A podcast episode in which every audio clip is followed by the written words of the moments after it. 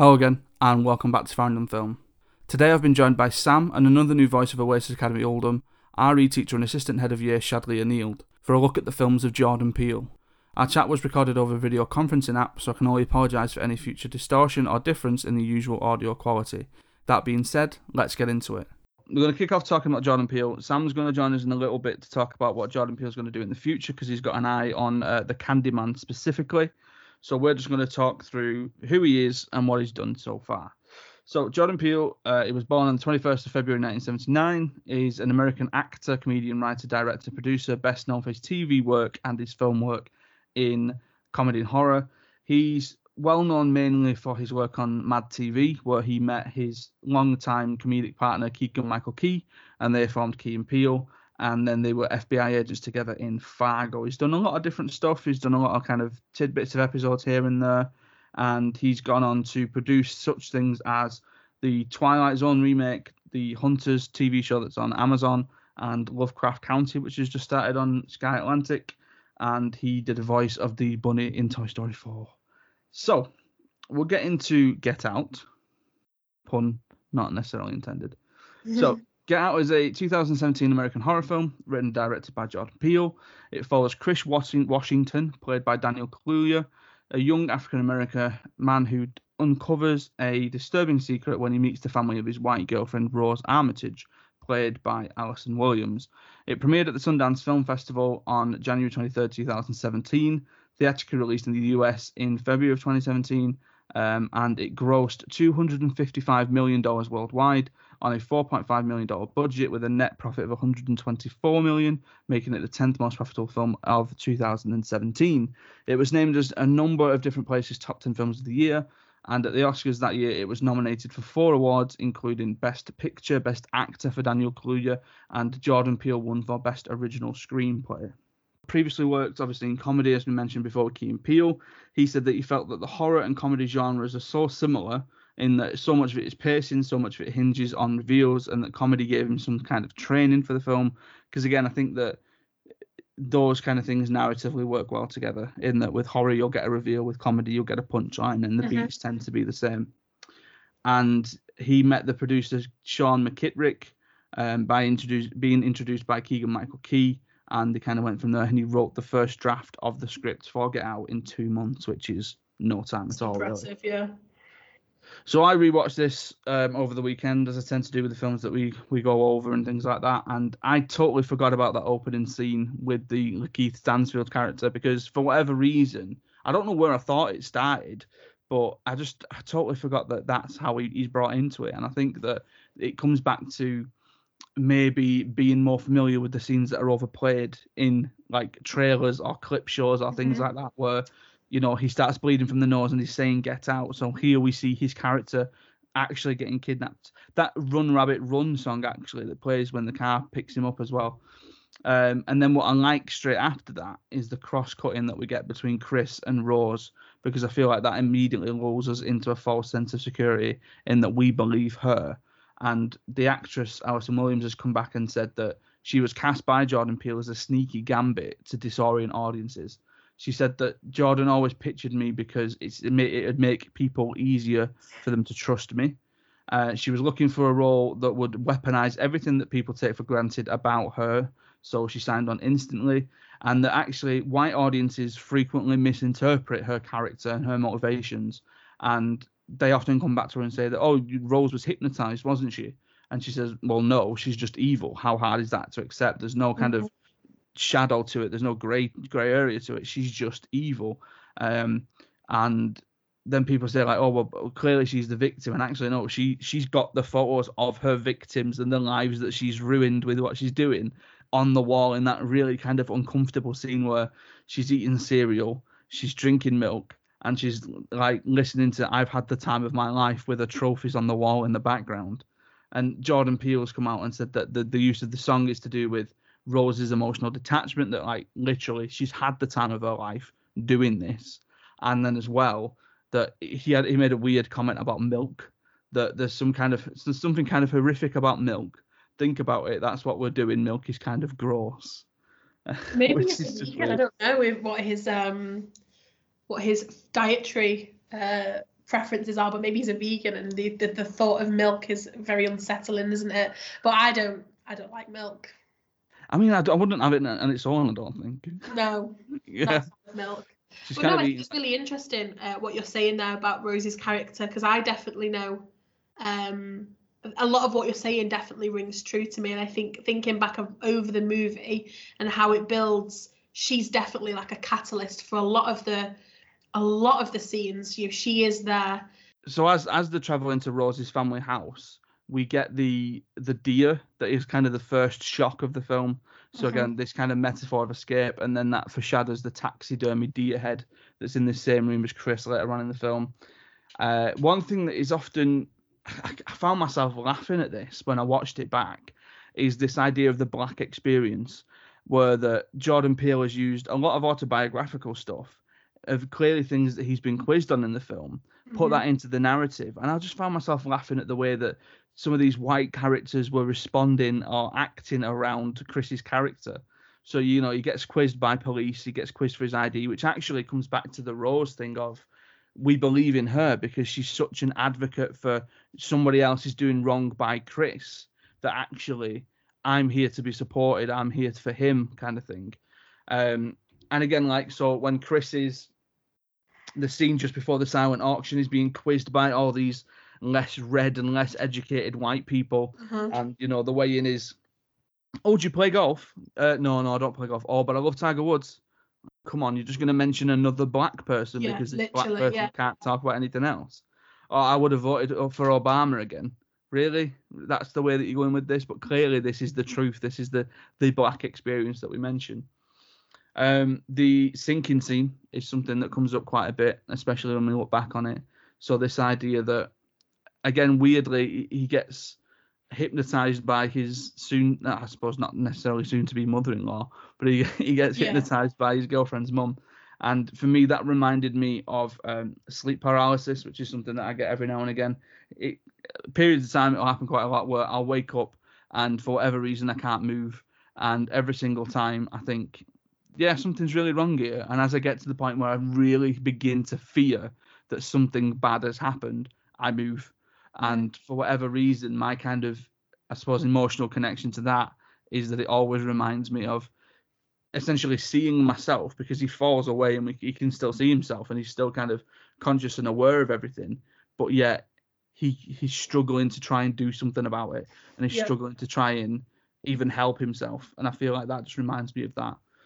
For me, that scene, um, I remember the first time I watched it, I remember th- thinking it was quite disorientating because I don't know if you can think of anything, Adam, but when you have out of body experiences, usually the person who's experiencing it is in the room and they're there and they may like you know in the movies they may scream at the people but they can't be heard. They are physically there. Whereas with this one yet like you said he sinks back he's sort of you know in the sunken place he's in this dark place and he's seeing everything from a first person perspective he can see out of his own eyes and then obviously that idea then links with when we've watched the whole film that's what the what is the other black man what's his name in the um, film Uh, Lakeith Stansfield, the actor. Yeah, yeah. yeah. I think he's called. They refer to him as Logan, don't they? But then he's, I'm sure he's got. yeah Yeah. well a anyway we, when when we understand the full story that's what he was experiencing in that moment. He is forever looking out of his own eyes and not being able to do anything about it which i think is more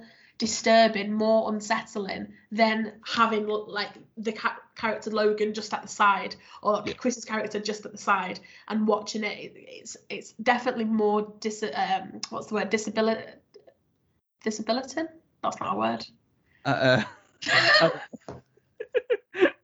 it's definitely worse, is what it is. Yeah, it's it's it's unnerving anyway. We'll just leave it as that. Unnerving, that'll do. We'll take that.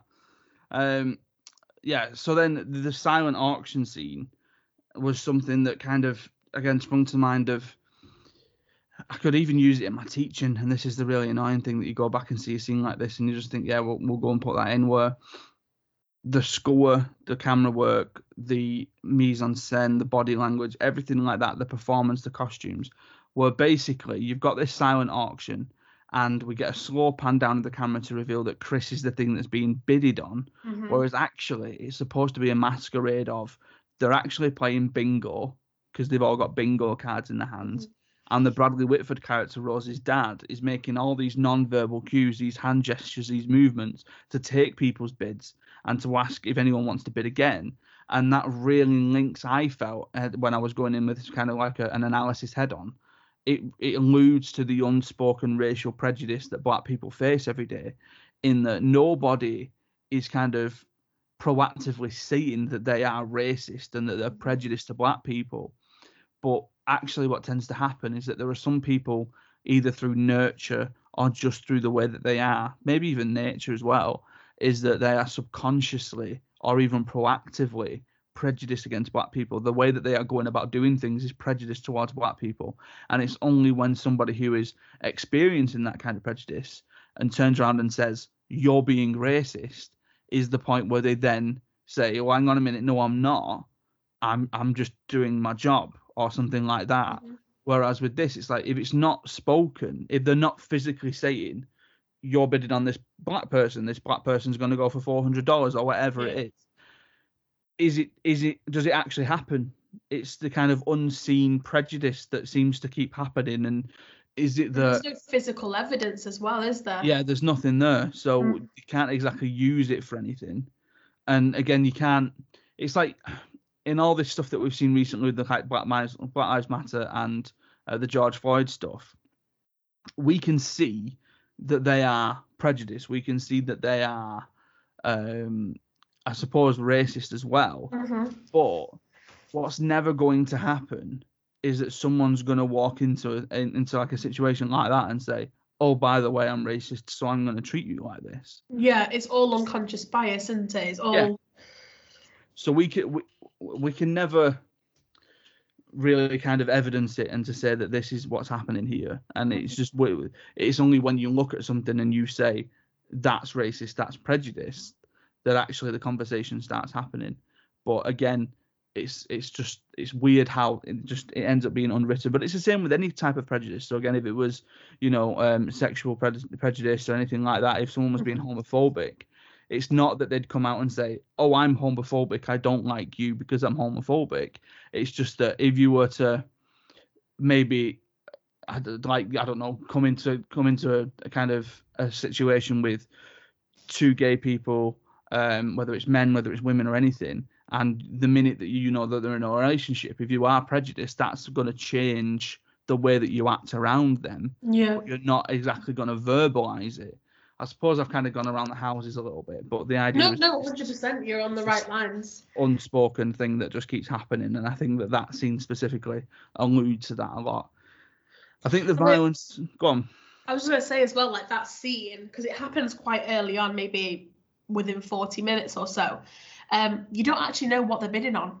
So Mm. at first, I think, and I, I don't know if you're going to go on to this, um, about you don't know if they're just bidding on him Yeah. to become their slave, to become like they're going to own him in some way. You don't actually know what they're bidding on. And I think, you know, the moment when it all becomes clear is literally at the last minute. And, you know, you'll watch that scene and you're thinking, so what are they paying for? What are they Mm. paying for? What are they going to be doing? Yeah. It's really Because it's- interesting. It's not.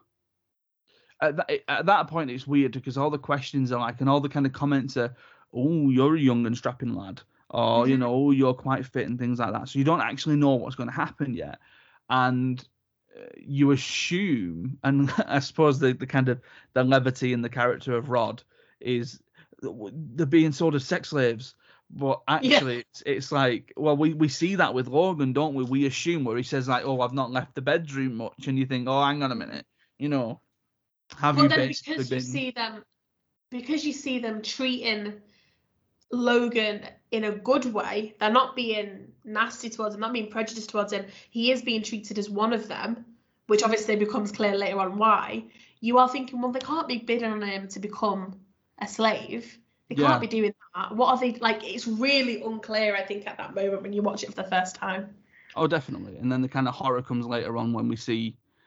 Uh, I'm assuming it, w- it would be the basement of the house, which Well, yeah, yeah, yeah. looks uh, much more nicely decorated than the top of the, of the house. Uh, yeah, so I think the violence comes out from nowhere a little bit. I think we were expecting some kind of tension to boil over, but it's similar to a film called Drive that came out in 2011 with Ryan Gosling. It kind of comes out from nowhere, specifically with Rose's brother going to attack Chris. Um, Rod reporting to the police harkens back a lot, I felt, to Peele's comedic work. So the idea that we, we need a bit of levity because, again, with very few real life situations, there's there's always some form of levity in whatever situation it is that you're in. And I think that every now and again we need something to kind of break that up a little bit, to kind of take the serious matter that we're we're all willing to talk about, but actually just give us a breather for a second. Let us, di- you know, digest the information that we've just Mhm. seen. Let us kind of, you know, take it in from there. But also, when we deal with our own grief in normal situations, you know, in normal life, we do kind of have moments of humor and we do use that as a coping mechanism. So I think it's really clever as a writer and as a director to to embed that in in the film. So it's not just all, you know, doom and and and and, and um, sadness, sadness, scariness. Yeah, well, doom and gloom. Yeah. yeah, doom and gloom. That's the that's the Doom phrase I was looking for. Doom and sadness. Uh, and then a couple of interesting things as well. So speaking on alternate endings, so there was one that was actually shot and used for the film that was just supposed to be the original ending, and then it got changed to the one that actually we see now. Yeah. So Chris takes the gun away from Rose. He chokes her. He stops when he hears the sirens, and it's that's all the same as the kind of legitimate ending that we have now. The change is that he gets arrested by police. The police arrive and they arrest Chris. Rod visits him in jail. Chris is very defeated. He's very apathetic. He tells Rod that he doesn't remember any of the names of anyone involved because Rod's trying to say like remember the names because then we can follow it up and we can kind of get you exonerated and things like that. And he basically Chris turns around and says, "I've stopped it," and goes back to his cell. Now, Jordan Peele intended for this to be the original ending to reflect the realities of racism. By the time the production had begun, however, several high-profile police shootings of black people had made made discussion. So, in Peele's words, it made the discussion more woke. So, the idea that actually people were more aware of this and more familiar of this. So, after gauging reception at test screenings, he decided the film needed a happy ending, but felt a moment where the audience believes Chris is about to be re- arrested would preserve that intended reaction. So Mm. again, the, the idea that we believe that he's going to get arrested, and then actually, thank God, it's Rod that's turned up to, to pick him up, kind of thing. Um, one thing that I found quite interesting and quite chilling, if it actually happened, was that if Peele Peele considered other endings, some of which are included on the DVD and the Blu-ray release, in one ending, Rod breaks into the estate, finds Chris, calls out his name. Chris responds and says, "I assure you, I don't know who you're talking about." No, Wait. no. I just, for me, I just think, I imagine that if like he'd finally got there, and you know the the family had kind of overcome and managed to get hold of him, and No, that's that's see, I like a good I like it's not always good to have a happy ending, but I think that would have disturbed me more because then what would have happened to Rod? Would would Well- they would they have then just left it there, like with them looking at each other? Would the father have come around the corner and thought, "Oh, I'm gonna spot this one up as well"? Like, they What- would have just battered him. But Yeah. you know, no, I I think the ending is good. I, I just refresh my memory. Does it end on that scene where you know he just gets in the car with his friend, or is there another scene after that? he gets in the car with Rod, and they drive off. I'm And that's it. Sure, I'm pretty sure that's just it. Yeah. Yeah. Because it that in itself does leave questions open because obviously he has killed the family Yeah. and he's obviously his DNA is going to be everywhere. So what does actually happen after that? And I think that open ending maybe should be explored in a Get Out too. I don't know. just a bit of a follow up. Maybe just like a 20 minute kind of follow up. Yeah. Go to all the other houses of where these people are, and uh, Yeah. you know, What I mean, what happened to, to, to Rodney? Rodney Logan, I mean, what happened to Logan? he's still in, you know, the bedroom, I supposedly. That's what I mean. Get Out 2 could feature Chris and uh, and and Rod going and saving all the black men that they've imprisoned. See, I, Yeah. I should be a screenwriter. Just taking a picture of them with the flash on. For them all then to realise. Yeah. Yes. Uh, so I'm in full agreement with Jordan Peele that it's not a straightforward horror, and that I don't necessarily see it as a horror. Um, I think of it more of a social, what I'm calling chiller. So the idea that I'm mixing the horror and thriller conventions together to create a chiller genre, which is something that's come up before. Um, and I think we're more in like with that, whereas I think Us, which we'll come to in a second, is more like a, a straightforward horror.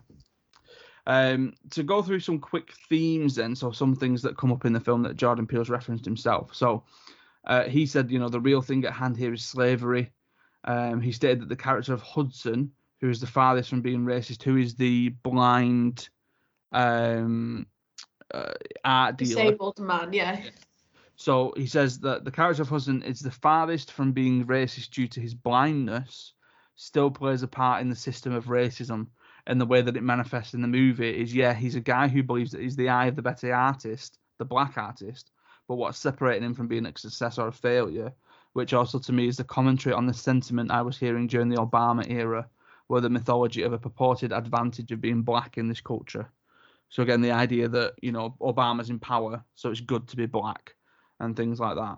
Well, Uh, also when Obama was in power, um, uh, when he got voted in, especially, um, a lot of people said, "Well, that's it. Racism doesn't exist anymore. We have a black president. That's it. We're not going to have any more racist I- issues." And I, re- I was watching um, the uh, Michelle Obama documentary on Netflix, and, and she references that, and she said that it was so naive of people to think that Mm. because if anything.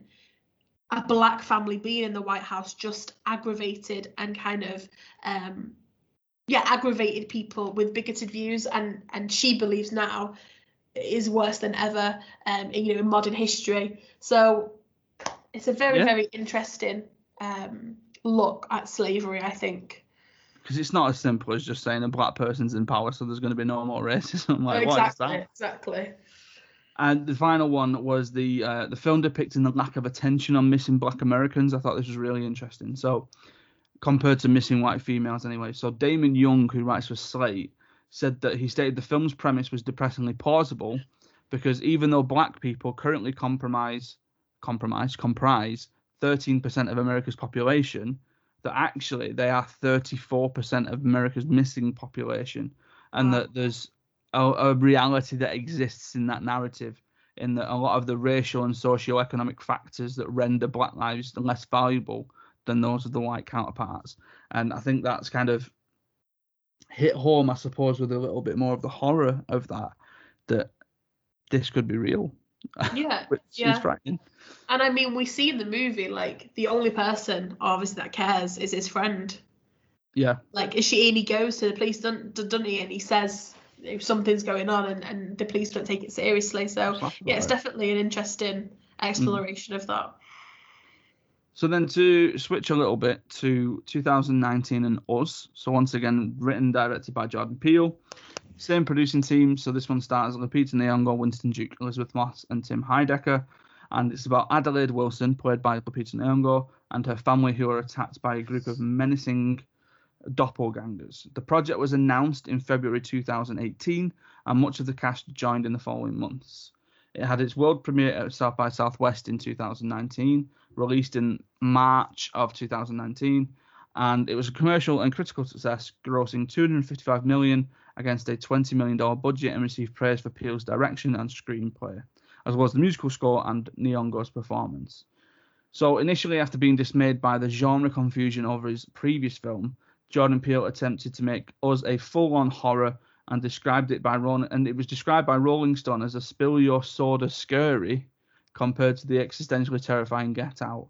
Hmm. Uh, so it was shot in a number of different places, and one thing that um, I think we're both in agreement is good about this is the music, um, and that whole I got a five on it. Um, Mhm.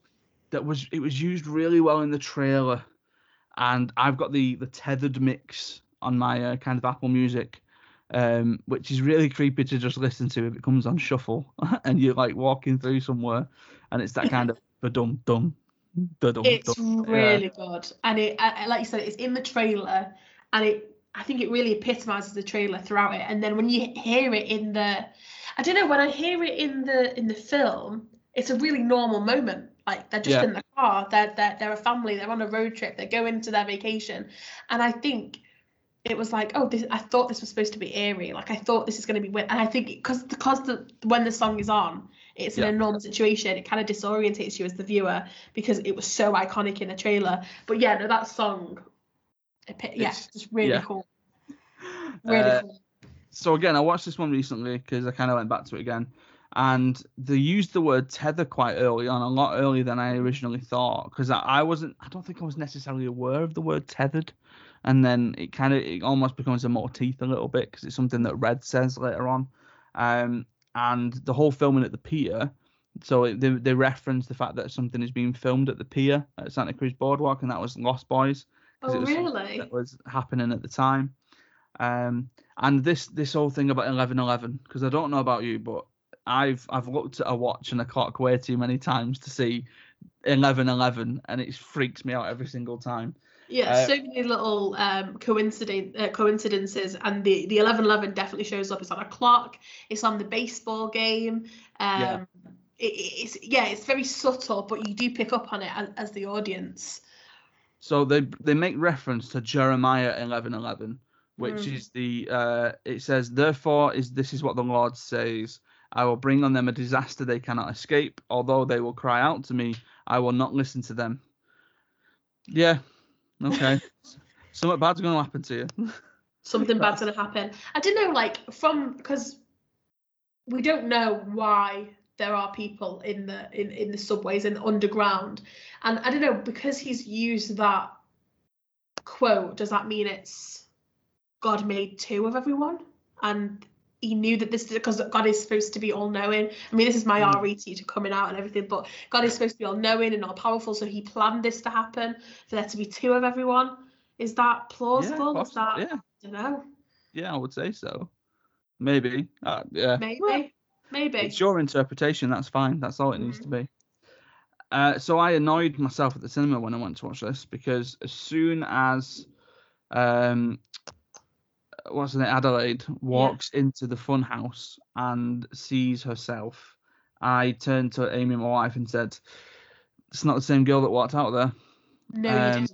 I did just just because, and I don't know where I've got it from. I, in my head, I had the idea that you walk in and you come back out different, and I don't know if another film's done it, but for whatever reason, I just thought it's not going to be that same person. And did did that idea stay with you like throughout the movie? Like were you watching it with that idea in your head? Oh yeah, like once it's in my head, it ain't going anywhere. Um, so I was kind of like, well, th- this isn't this isn't right. And then Jason kind of vindicated me at the end when he just stirs at, I suppose his mum. It's still his mum, but you know, Is she's- it his mum? She's a t- well, yeah, because obviously he wouldn't have been born at that point, so it still would have been his mum. Oh yeah, it is actually his mum. Yeah, Yeah, yeah, yeah. it's actually his mum. Sorry, sorry, yeah, yeah. That would have been weird. Yeah. later on. well, no, it is actually his mum. But that's obviously yeah. So I mean, that boy's character is just so weird anyway. And I think at times before you know the, the horror actually kicks in, he is a little bit you know a little bit creepy in himself. Yeah. And it kind of explainable, isn't it? Like oh, it just yeah, it's really um, It's it's, just just a really strange It's- film.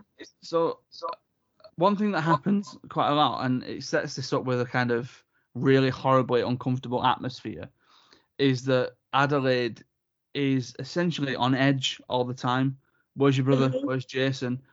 Come back before it gets dark. We we see her going to Santa Cruz Beach, and it's like she's got PTSD from having fought in a war on this beach before.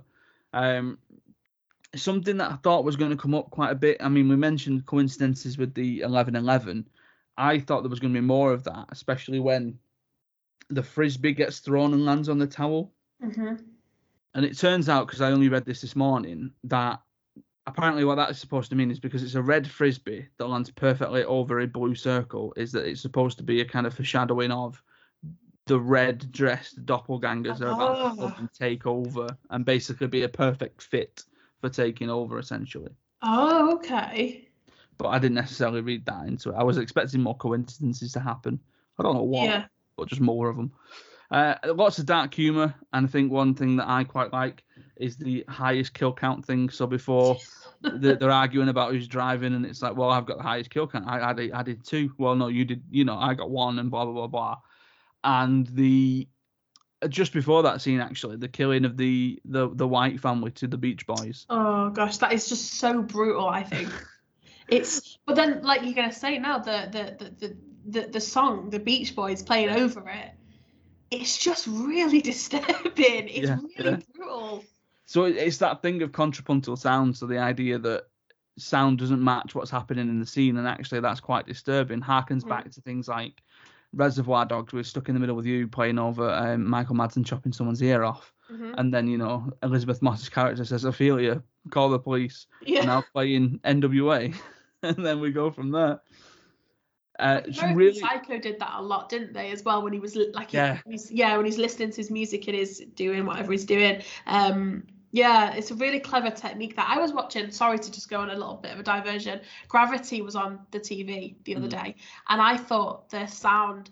I was, I said to my partner that because obviously there's no sound in space, I thought it would have been cooler to not have any sound when Yeah. there's it's all happening.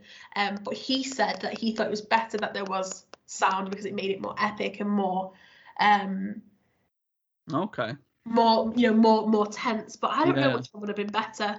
But I really like what what's that phrase called that you just said? Con, Contrapuntal. I'm not going to try and say that, but that's okay. So that's when Yeah. the sound doesn't match up to the events. Mm, okay.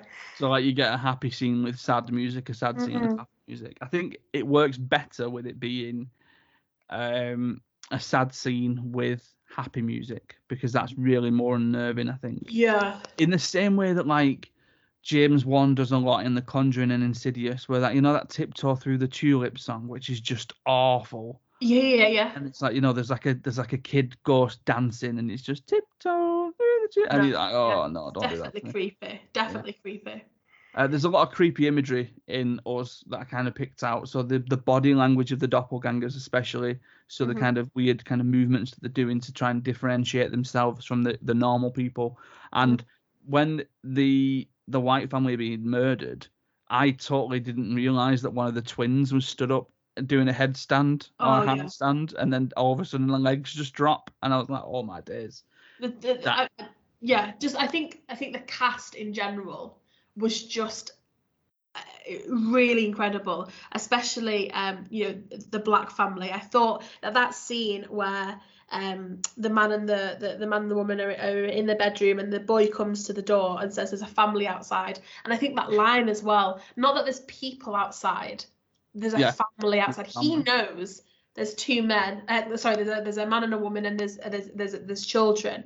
He can see that there's a family outside, and then when the husband tries to deal with it, I just think that whole thing again about adding adding levity to the situation, how he tries to deal with it. Yeah. It's funny. It it is, is funny. like, oh look at him trying to act like the big man, and then he just like he's not. They're not going. I think that's a really clever scene. it's that that scene. So I, I've got a media class who are about to go into year eleven, and we watched the trailer to death, and then we eventually kind of got around and watched the film at the end of the year. one of the one of the students, he always took to the, uh, but he's holding the baseball bat, and he says something like, um, "We can get crazy." Yeah. he kind of, you know, he kind of took to that, and that was his line moving forward for a while. Yeah, no, that Uh, is yeah, but yeah, no, it's good. It's good.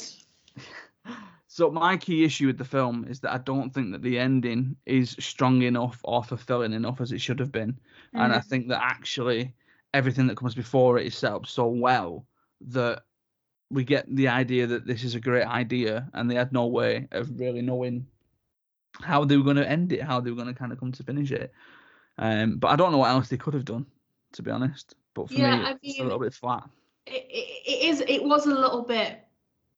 I don't know. We kind of wanted more explanation, and we didn't get it.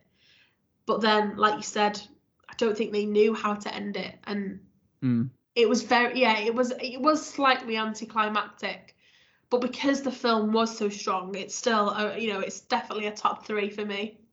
Yeah. and uh, I think actually the actors in this film don't get enough credit because Oh, they've all incredible. played two people. Yeah, exactly. I mean, I I love Elisabeth Moss uh, Moss's um, performance. I Yeah. think she's really good in it because she's kind of like the when when they're on the beach, she's very like, you know, I've got the perfect lifestyle, I've got this and I've got that. And then when we switch to the scene just before she gets killed, um, she is very, you know, she she's not very happy. Uh, I think her her acting in it is really good, and then her doppel is really Yeah. creepy.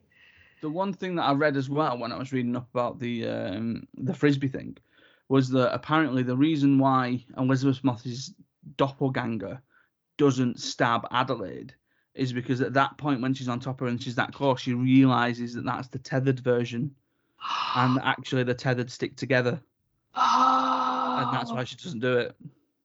that is really interesting. That's she she's the only one that gets that close to Adelaide to realize that she's tethered. oh, that's really interesting. Yeah. I didn't know there, there was I think there was a little bit of a contradiction about the the twins trying to kill her, but the the argument back was they didn't they never got close enough to realize that that's what's Okay, happening. Yeah. So that's really interesting. yeah, no, I like that actually. There um there's a couple of themes that we can kind of just skim through. A lot of film critics linked the tethered to this idea of urban legends, so you know the idea that something's living in the sewer and all that kind of stuff. The the tethered jumpsuits and the single glove were apparently an allusion to Michael Jackson, along with obviously the Thriller T-shirt that we see with young Adelaide. And Peele has stated that Michael Jackson was the patron saint of duality, so that's why he's using him. The idea that you know you've got two kind of personalities here, or two kind of different, I suppose, personas. And then linking to the Jeremiah 11:11, uh, the film critic Rosie Fletcher said that with Jeremiah warning Jerusalem that facing destruction due to false idols, it was expressed that the film's characters also worship the wrong things, Oh, okay. such as Ophelia, the virtual assistant, which I thought was a weird, a weird Ah. kind of latching onto that. Okay. Uh, yeah, and then obviously one of the it says one of the central themes in us is that we can do a job a good job collectively of ignoring the ramifications of privilege yeah. and kind of assume this is the thing about you know rights and privileges that people are maybe born into certain things and take it for granted and you know what what kind of conversation commentary do we get out of that? We usually when we do these auteur um director episodes and when we do the franchise episodes we usually talk about which one's our favorite which ones have our uh, uh, do we do we least like or sometimes even use the word worst. We're not talking about two bad films here but no.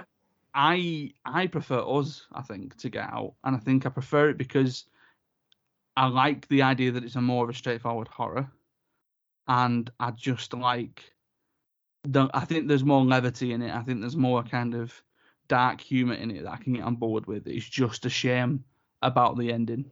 Yeah. So I think um, uh, when I was preparing for this, I read something along the lines of horror movies. Horror movies kind of put on or show what the generation is scared of. So in the 50s, you had like the kind of Frankenstein, you know, uh, alien monster type things. That's what the society was scared of. 70s, you had the lone stalker. Going into the noughties, you had like, um, uh, you know, bloody um, zombie movies type thing. And I think now, um, definitely after kind of 2010s, we're moving into kind of more politically charged movies, uh, horror movies, where we're kind of examining society's prejudice and society's bigot bigotriness. I Yeah. I think that's another made up word. Um, Besides bigotry, we'll go yeah, with that. thank you. And I think for that reason, I, I, I think they're both incredible movies. I think they're both really well acted and, and well directed. But I think Get Out just nudges it slightly. And I know what you're saying about it's not a, like a true horror movie. It's a, it's more of a chiller. Um, I just think it's it really scary that idea that that they've found this technology that can you know make use of someone's best elements and kind of switch bodies and stuff and i just think it, it is really unnerving. But then i feel like i'm doing a disservice to us by saying that get out is better. I think they're both incredible movies. Yeah, it's really difficult at this point to kind of go, what's Jordan Peele's best and worst film when he's made two as Exactly. a director? but he But- is I, I I- know that obviously sam's going to move on to, to his doubts about candyman and i'm going to talk about antebellum but um he definitely needs to do more rather than just producing because i think he's had two good movies and i think he needs to really solidify his name and and and, and make make sure that people kind of respect him for what he can and, and could do Definitely. So looking into the future then for Jordan Peele as a director, his own views so far in the films that he's made, as we mentioned with Get Out, is that he's never really seen it as a horror, but we're positioning him somewhat as a horror auteur because he's coming in in the kind of space of these horror themed episodes where we've discussed Saw, we're going to go on and do a horror top 10, things like that. So Jordan Peele himself has come out and said, I'm such a horror nut that the genre confusion of Get Out broke my heart a little. I set out to make a horror film and it's kind of not a horror movie. As a horror fan, I really want to contribute to something in that world. It's a horror movie that has a satirical premise, as the film deals with racism, but it's a very personal story, and that it quickly veers off anything from being autobiographical. But then he came out and said that Us is pretty much a straightforward horror film. To think about what he's doing in the future. So in 2021, he is acting in a film called Abruptio, which I'm not sure is, is, a horror or anything like that. And then a film called Wendell and Wild, which is also down as a producer for. Shadley, you know about a film that is attached to a producer called Antebellum? Mm-hmm. That was supposed to be released in uh, August, but obviously it's been postponed because of something that's going around. Um, it's it's pitched as a horror th- thriller, uh, but it's not directed by him. He's just producing it. It's directed by Jared Bush and Christopher Renz, um, and it stars Janelle Monáe, which I don't know anything else that she's been in. I think she's been in a couple of things, but not not to, to the uh, to, to my mind. Um, it says kind of the the blurb of it is um, successful author Veronica finds herself trapped in a nightmarish reality during the Underground Railroad period and must find a way to break free. Again, playing with this idea of breaking free from something that's happening to them and, and then being kind of a submissive counterpart and then becoming more active. The trailer is really, really disturbing. And from the trailer, it switches between um, modern day imagery and kind of eight, I don't know, I want to say 18th century imagery, but I might be wrong about that. But it's flipped between old and new, and it's really disorientating as the viewer. And I've been so excited for this movie since it came, since the trailer came out. Um, so I'm just really excited to see it. I'm really interested in it. Does it look like Get Out on Us in terms of like tonally, or is it very much something that maybe he's just putting his name to to help somebody else get their film made? To me, it looks more like Us with like right. the kind of how the trailer looks. Um, but I don't know how much of a hand he's had in it, just that he's produced it. Um, but his name is definitely attached to it, kind of on the poster, and it does come up with his name, obviously, in a trailer. Um, but I don't know how much of a hand he's had in it, so that'll be interesting to see. And Sam, you've kept an eye on the uh, Candyman remake. Yeah, um, so obviously, uh, I think he's going for a spiritual sequel. Was Jordan Peele's quote when it came to um, this new uh, reimagining of the series. Uh, I'm a big fan of the original series, which um, Tony Todd was always the lead actor in. Uh, Jordan Peele, I was excited when I heard he was taking it over. Um, and then I've heard a few things since that have made me a little bit worried about how it's going to pan out. Um, a few screen tests went down like a lead balloon, I believe and I've read a couple of the leaks. I know it's not the finished article, but it's very difficult now to change a lot of the filming that's already happened. I think it's Nia Del Costa, I think, or De Costa that's uh, doing it. I don't know, like you said, if it's similar to Shad's, where he's producing and he's putting um, her as director and he's, he's, using his name to promote it. But I don't think that because it's such a big um, horror character. I think he wrote the screenplay for it. Um, the the biggest worry I have is that I know we've discussed Jordan Peele today, and I think one of the best qualities he does is what Shad's mentioned earlier on about um, bringing this modern idea of politics into it. And that's fine. I think that's really fine because that's obviously some of the things the way horrors are going, and that was sort of what he does. I don't think that'll that'll work for me in this reimagining of the character. Um, and some of the things I've I've mentioned to you, ads about some of the leaks I've heard, which I'm not going to go into because we don't know if they're, they're true yet. But if that is what came out of the screen test, it would be a disappointment from my point of view. Um, and I am eagerly looking forward to seeing how they do this. The trailer um, looked pretty quirky. I, that got me on board. It was a little bit different. Um, and I liked the idea of bringing a character from the past, which was the baby in the 1992 film, is now a grown adult. And that was a really cool idea. So when I seen the trailer, I thought this will be really good. And then since the leaks have sort of led it down a different path. So um, let's just see, because I know Jordan Peele does. He's he's he's um, he does uh, really twists at the end, and from what I've heard, he tries to do the same in this sort of thing with the screenplay, but it, it's not the twist I wanted anyway. From what I've from what I've read, so I don't know whether to look forward to it. I was, but now I'm a little bit apprehensive. So we'll see. Um, but it looks like again, it it might be more than what Shads would probably maybe appreciate. It, it, from what I've read, it's really political. Um, so I don't know if any of you have seen the original one, but um, it does have political undertone in there. But it's not like it's not pushing a political. Um, it's not pushing a political story really. But this one sounds like it is. So let's see what happens. Yeah, I've not seen the original. Um, is is Tony Todd in this one? So the biggest issue I had is you have to bring him back. You have to. And then they said for ages that he isn't. Then last minute it was really strange because they said yes, he's confirmed in. And then since they've spoken to the director, and her quote was, um, "It's been the, the, the press have sort of um, what's the word? They've sort of not sensationalized, but they've, they've changed it. It's not what you think." So from the leak, I can sort of read that he's in a very small cameo. It's almost like a little nudge to the original. It's not even like he's in it as a character. I think he did just give it a slight nudge, and I think his face might be in it for literally all of seconds. So that that plays into the the leak I told you about ads, um, yeah. which was really disappointing, massively disappointing. It's all good rebooting it if you want to reboot it, but if you're going to continue it, I don't I don't understand what a spiritual um, sequel is. Um, that's what they're addressing it as a spiritual sequel. I mean, that makes no sense. It's almost like it's either a reboot or it's or it's linked to the original story. A spiritual sequel means you want to have ties to the original. You want to cheat. Yeah. You want to have ties to the original, but you want to sort of try something really new. But you want the backdrop of the the, the sort of fan base to to sort of back it a little bit. Yeah. Which I don't really like that. Either go full heartedly and say it's a reboot and take the hit, or say it's linked to the first one and make it linked. But that's just me. I might be wrong, but I think it's a, a wrong way to sort of pitch uh, the new film a spiritual sequel doesn't do it for me. I don't like that quote. Yeah, I agree with you because I think there are, there should only be two ways of doing things. Either you remake it and it's your complete new take on something that already exists, or you do something similar to what Jurassic World did.